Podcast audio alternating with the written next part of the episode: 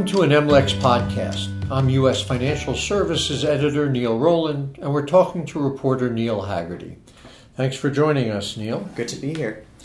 This week, Republicans in Congress and the White House dealt a major blow to consumers. They killed a federal rule adopted by the Consumer Financial Protection Bureau, or C F P B.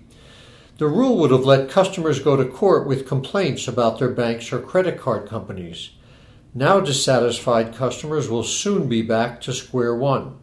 They'll be left to decide whether to go through arbitration, where the cost will be higher and the payoff less than if they could have filed a class action suit. Neil, what happened here? So in July, the uh, Consumer Financial Protection Bureau passed this uh, arbitration rule. Basically, what it does is it bans, it, it pro- prohibits financial firms from imposing mandatory arbitration clauses on consumers. Immediately after the rule was finalized, House Republicans passed a Congressional Review Act resolution to block the rule. Um, the C F P B has been under fire by both uh, Republicans in both the House and the Senate, um, and because the House holds a very strong majority, uh, a Republican majority in the House, they were able to pass that resolution very easily. In the Senate, it's a fifty-two forty-eight majority, so they had to, it was a little bit harder for them to get enough members to support a resolution blocking the rule, but they were eventually able to get just enough members this week. Um, it was a fifty-fifty vote, and Vice President Mike Pence was able to break the tie. Wow, what a cliffhanger. Yes. So where were the uh, where was the private sector on this? Who was lobbying the Democrats? Who was lobbying the Republicans?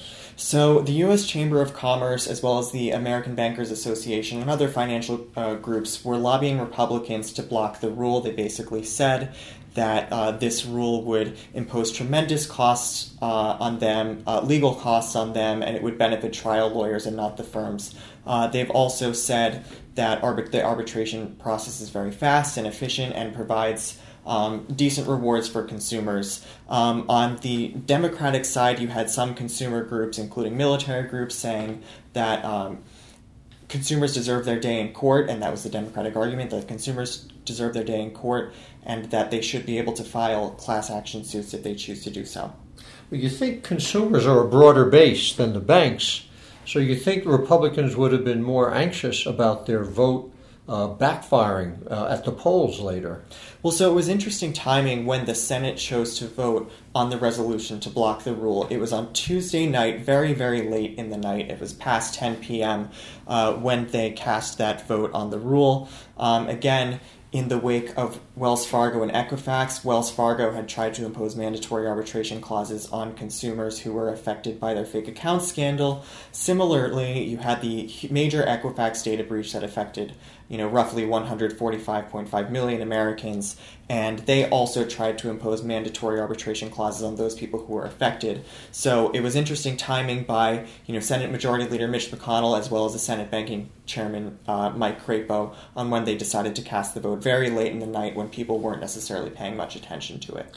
And the announcement was made how far in advance? So uh, from what we understood, there was an agreement by Democrats and Republicans in the Senate to debate the rule. It was around five fifty-five p.m. on that Tuesday night where they debated the rule. Um, they had up to ten hours of debate split evenly between both parties, but uh, debate was suspended about five hours into it after enough Democrats had sort of spoken out on the floor against the resolution to block the rule.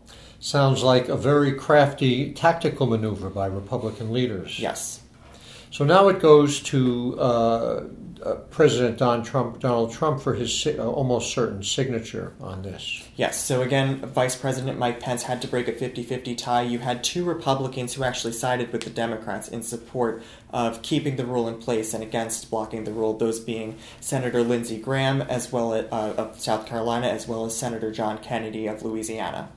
You mentioned that Republicans used the Congressional Review Act to block the rule. So you have Congress blocking a rule that was enacted by the federal government.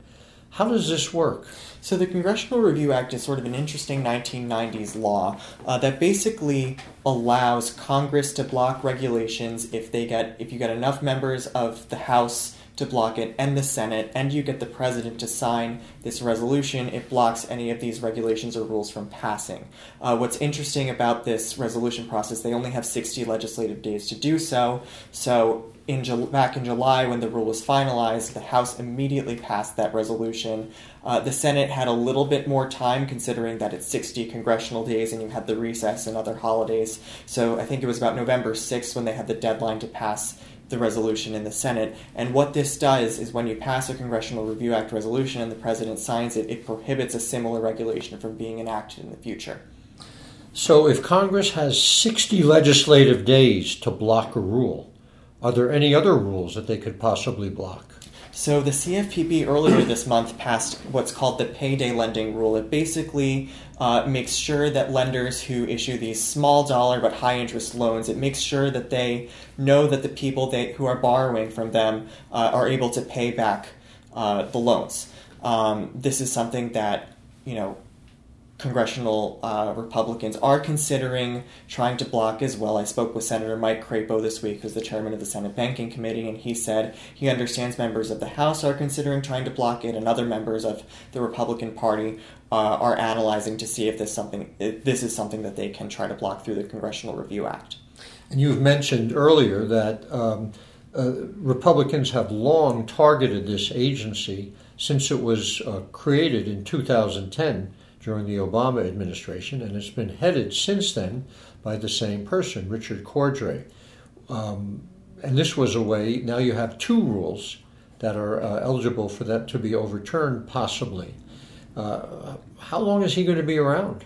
So this is sort of an interesting scenario that we're in right now. Again, Republicans have been very critical of the C F P B since its inception. It was something that was created by um, Senator Elizabeth Warren, and they've said that the director, it's a single director, it's not like a five-member commission. Uh, the director, Richard Cordray, has gone a little bit rogue. He's been a very strong enforcer, and Republicans have been critical of that. Um, his term ends July of next year, but there's some speculation that he could be running for governor of Ohio, which might mean that he'd have to step down as director. But again, uh, his future at the agency is still very much up in the air. Republicans have tried to urge the president to fire him. He has not done so at this point. So we'll sort of see what happens. So the decision to replace him and who to replace him with would be up to President Trump. Right. Again, President Trump has the opportunity to pick that next director of the C F P B. Um, Republicans have been very strong critics of the structure of the C F P B, but if he picks someone, it'll be interesting to see um, if he picks a director who uh, Republicans would be supportive of. So the takeaway from this whole conversation is consumers beware. Right. Um, okay. Thanks very much, Neil. Uh, this has been an M L E X podcast.